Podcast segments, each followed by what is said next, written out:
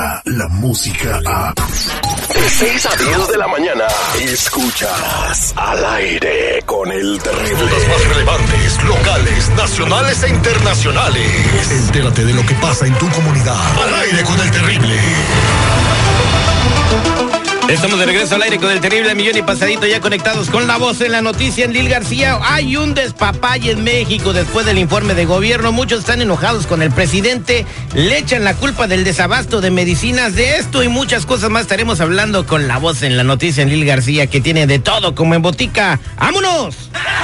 Terrible, ¿qué tal? ¿Cómo estás? Buenos días, seguridad, estudio. Pues sí, tú lo has dicho, tenemos de todo como en botica. Pudiéramos hablar de que el presidente Donald Trump se preocupa por lo que está sucediendo allá en la Florida con el huracán Dorian. Sin embargo, un paparazzi lo encuentra jugando golf en uno de sus resorts. Bien, Pudiéramos hablar bien también preocupado, ¿eh? bastante preocupado. Pudiéramos hablar también, Terry, de lo que está sucediendo en la ciudad de Los Ángeles con todas las, ah, las gentes que no tienen dónde vivir y que ya es una crisis muy tremenda. Pero lo que a nosotros nos concierne y que ya se ha vuelto un chisme casi viral es el desabasto de medicinas que está ocurriendo supuestamente en la República Mexicana. Y es de que esto, Terry, tiene fondo, tiene guachicoleo, apesta, huele feo, terrible. Quiero decirte que este tre- tremendo problema se viene arrastrando desde el mes de mayo de este año, cuando López Obrador, su gabinete, se dieron cuenta de que había tres compañías farmacéuticas las que estaban repartiéndose todo el queso.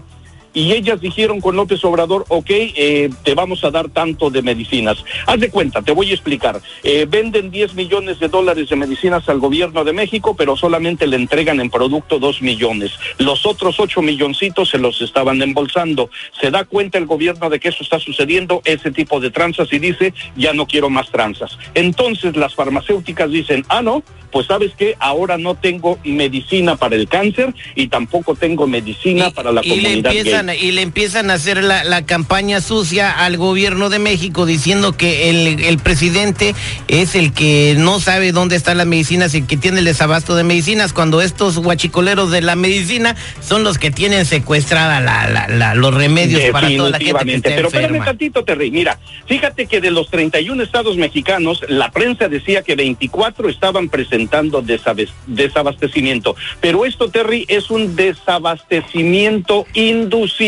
¿A qué quiero decir? Que las eh, compañías farmacéuticas hicieron berrinche y dicen, si tú no nos compras como nosotros estábamos acostumbrados a tratar con el gobierno anterior, no te vamos a dar medicinas. ¿Qué crees que hizo cabecita de algodón el señor AMLO, jefe, a sus Oh, órdenes, pues- lo que usted Pues lo necesite? escuché diciendo al presidente, ah, bueno, pues no me quieres vender, voy a mandar a Marcelo Ebrard a que se pase a China y que me venga con un avión lleno de medicinas, ya no les voy a comprar a ustedes bolas de güeyes a ver qué hacen con sus medicinas guachicoleadas. Definitivamente. ¿Y sabes qué es lo peor? Que mucha gente eh, de, de los servicios médicos, muchos doctores que estaban encargados de clínicas del IMSS, del ISTE y, y todo eso eh, del sistema médico de México, estaban recibiendo chayote, mano.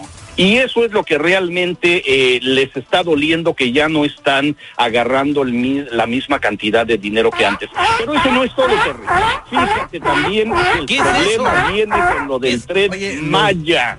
Ya salió el peine, ¿Qué man. pasó? ¿Qué es eso, güey? ¿Sabes qué? La verdad, hijo, ya crómensela al señor Andrés Manuel López Obrador. ¿Pero ¿y ese ruido qué es? Es una foca aplaudidora tuya en el mundo. Parece que están chayoteados. órdenes. Pobrecito del presidente, necesite. pobrecito del señor, todos lo atacan. Le tiene secuestrada la medicina en México. Bueno, en fin, este. secuestrada la eh, quedó evidenciado, pero ya vamos a ir a China por medicina. Al fin que México no está peleado con China. Ah, nomás ya vamos, o sea, ¿tú también vas a ir? Vamos, yo me voy. Fíjate, para conocer la muralla. pues la muralla china Oye, que no sirvió para nada, pero ahí está, ¿verdad? Por Pues lo menos en, en mil años van a decir, miren, vamos al muro que hizo Trump, que no sirvió para nada. ¿Qué más tienes de la información?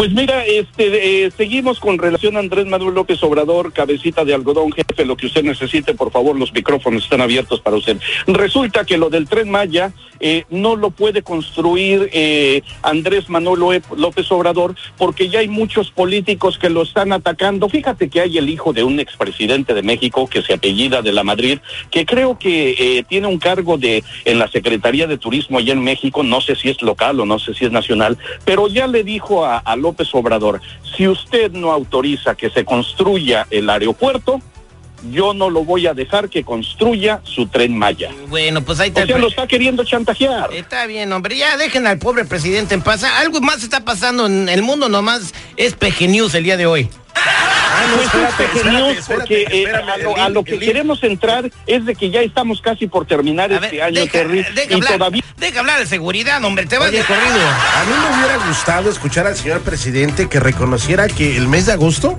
fue el tercer, el segundo mes más sangriento en México. Pues siempre que- Eso no lo dice nadie. siempre que- 2.469 homicidios en un mes.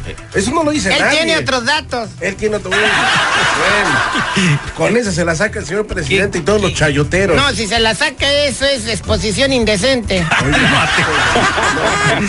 Oye, Terry, mira, antes de irnos ya para terminar, sé que el tiempo está muy contadito. Quiero comentarte también que desafortunadamente, como lo hemos estado informando desde el día de ayer, eh, ayer solamente se informaba como un incendio en un bote que estaba anclado. Desafortunadamente, hoy en la mañana despertamos y nos dimos la penosa noticia de que al menos 25 personas perdieron la vida y nueve más estaban desaparecidas tras un incendio registrado la madrugada de lunes en una embarcación de buceo. Esto es a 145 kilómetros, algo así de 90 millas de la isla de Santa Cruz, allá en el sur de Los Ángeles. Desafortunadamente, eh, no, no está muy claro por qué se dio esta, este incendio, este siniestro, pero las autoridades ya están investigando, Terry. Y dicen que pues la gente los agarró dormidos, estaban dormidos cuando se empezó a quemar el barco, por eso no se alcanzaron a aventar al agua ni nada. Oye, pero ¿sabes qué? A mí lo que se me hace muy raro y muy cruel es de que los de la tripulación se salvaron. Porque estaban despiertos. los- Pues, pero, pero- a ver, ah, o sea que, o sea que si se cae el edificio, te vale un soberano cacahuate tu entorno y tus compañeros o la gente. que a está ellos sí les valió. No, sí, lo ¿qué que pasa Es regla de capitanes estaban en las mantenerse. cabinas. El regla de la, la gente estaba durmiendo y estaban en las cabinas eh, eh, que están abajo en el barco. Estaban en una parte que no tenía acceso ni otro tipo de salidas. La tripulación quería rescatarlos, pero no tenían forma de poder entrar. Eh, Me imagino que van a estar investigándolos mucho, pero lo que dice Enlil García Seguridad es de que el, por- el incendio empezó por la parte de abajo donde la gente está dormida, ya no podían hacer nada para meterse a rescatarlos. En fin, pues qué lamentable tragedia. Gracias Enlil García. ¡Ataca Oaxaca!